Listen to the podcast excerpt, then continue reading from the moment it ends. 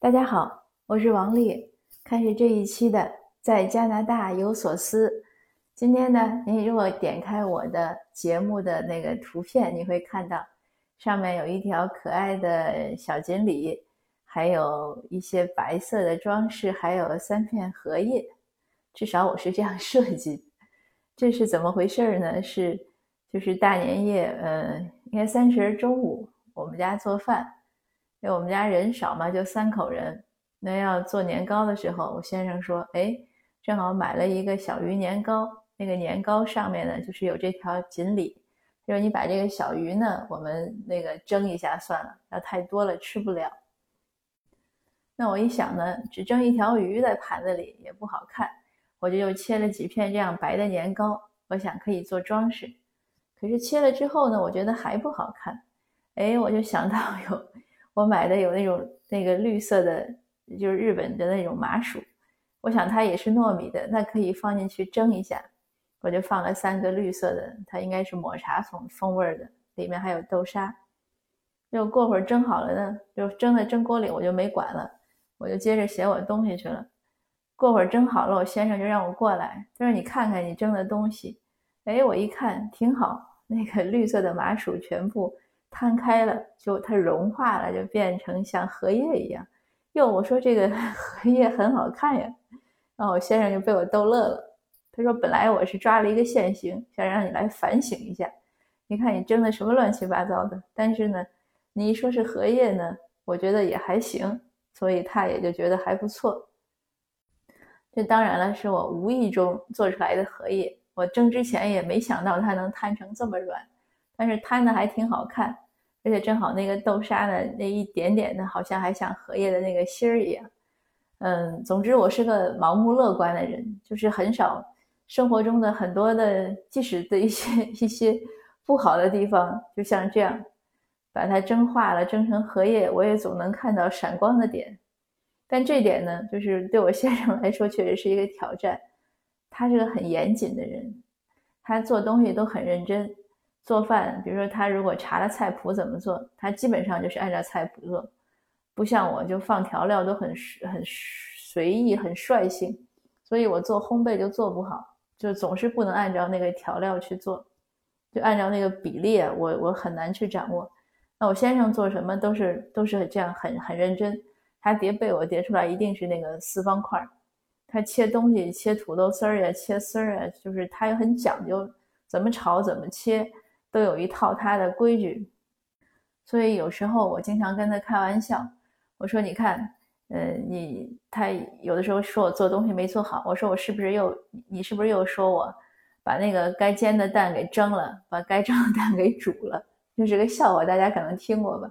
就是就是他都有一个一个规矩，但是我没有。那年轻的时候呢会有冲突，慢慢的随着磨合呀，随着岁数增长呢。”我也认识到，就是每个人他在意的东西不一样，他在意的可能不是我在意的，但是反过来我在意的可能不是别人在意的。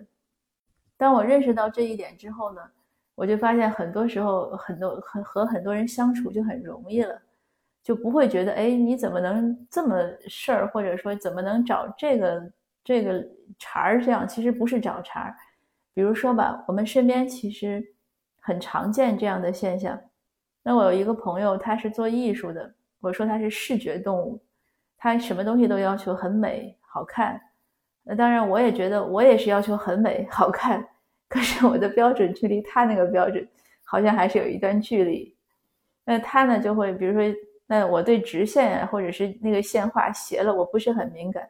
可是他一看，说：“哎，这个线斜了，斜了多少度，或者怎么样？”他就觉得不能忍受。就对我来说。就这东西可能摆的有点歪，我我我把它摆正了或者怎么样，我不是觉得不能忍受，可是对他来说，有些东西就是不能忍受。他一看过去，觉得这个东西不好看，什么颜色搭配不协调，就就不后面的事儿就不能再进行了。他必须要把这这个他认为的这个事故就 fix，把它修正过来。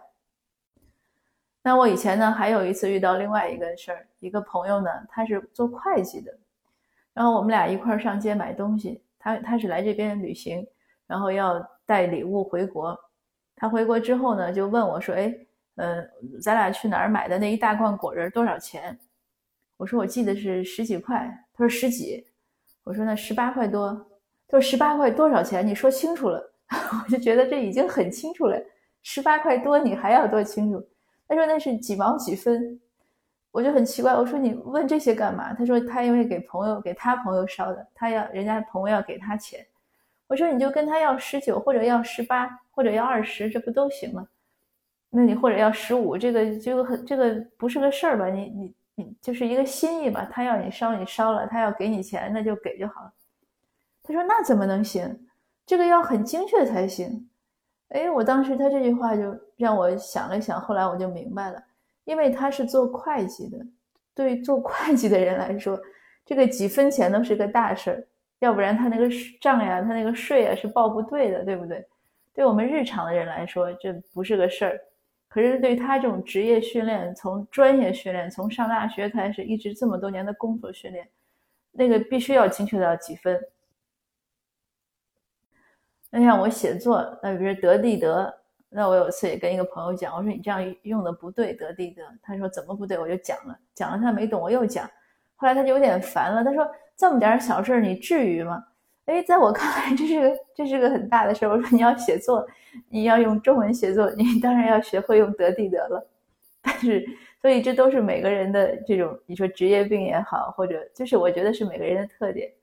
那我还有一个大姐，她是做文字工作，做编辑的。那发微信有错别字，她就很受不了。她说你要严格要求你自己，不能这样，那个写作这么不认真。所以就就是你看，就是我们说什么。呃，甲之蜜糖，乙之砒霜。其实这个这个词组可以套用很多，就是有的人很在意的，是有的人很不在意的。那还有像，嗯，可能年岁大一点的人很在意称呼，呃，他是什么局长呀，还是什么，呃，或者是是长辈啊，或者怎么样，就是称呼很在意。还有像在国内的时候，我就很怕，就是吃饭的时候座次，谁要做主。主座谁要做主客，谁要做副客，谁要陪谁，这个事情 我永远搞不懂。然后别人让我坐哪儿，我就坐哪儿。有时候坐那儿了，发现自己前面那个就是餐巾，它会叠一个不一样的形状。然后哦，发现这个好像又没有做对。那当然也还有一次，就是很很粗心的，我们在草原上吃饭，在蒙古包里。他们让我坐到了那个位置上，我坐好了，正好是在成吉思汗的像的下面。那人家就说，在这个位置上的人一定要多喝酒，这是个很惨痛的教训。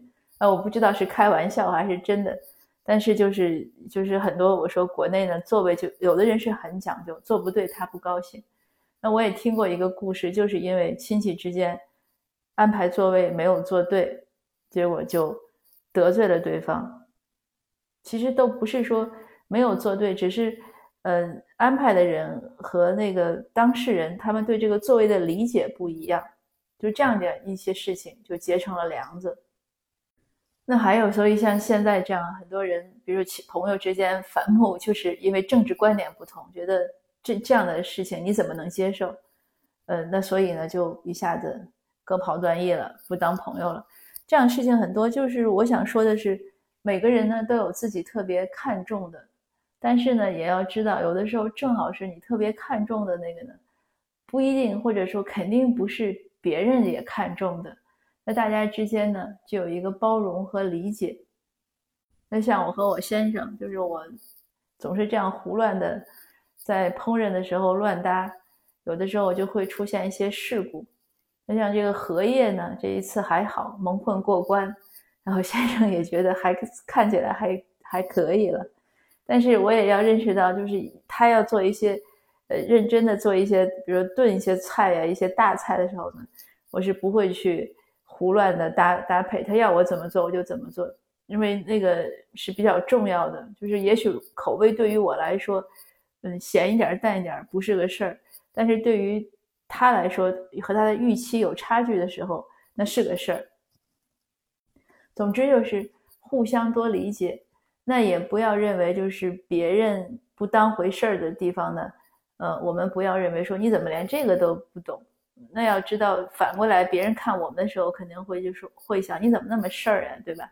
就我还有一个毛病就是会对时间卡得很紧。如果我跟人约了时间，对方一迟到，我就有的时候很抓狂，就不能等一样。就是现在当然好一些，可以等十分钟，等半个小时。年轻的时候更急躁，为了克制我的急躁，我现在如果和人约时间，我一定如果我能记得住，我一定会带一本书，因为十之八九对方总是会迟到。哎，也也因为我经常会早到五分钟，这是我的习惯。那我早到五到十分钟，他在迟到五到十分钟，就是二十分钟。为了不让我抓狂，我只要能有书来看，就是我能有阅读的东西，我就可以等。但是等待也是 也是有限度的，再超过如果超过二十分钟或者三十分钟，就实在是不想等。可是要知道，有的时候那个交通也是没办法。当然我是知道的，但是坐在那的时候，当我气愤的时候，我就会想：那你为什么不早点出门，对不对？可是对很多人来说，时间不是那么赶，就是几分钟或者十几分钟、二十分钟、三十分钟，都是个可以接受的范围。那当然，随着我年龄年事在 渐长，年龄一点点增长，我也努力的在克服自己的这个不能等的这个毛病。就 anyway，不管怎么说吧，当我们对别人的理解越多，对这个世界的理解越多，对人和人个体的差异性的理解越多呢？我们在会就会能更能包容或者接纳别人，但其实同时呢，就是会让我们自己不那么紧张或者不那么挑剔，会让我们自己变得更愉快。因为我们如果不觉得和对方的差异那么显著的话，那很多事情呢处理起来就更从容了。嗯，这是我今天想分享的，谢谢您。嗯，我们下次见。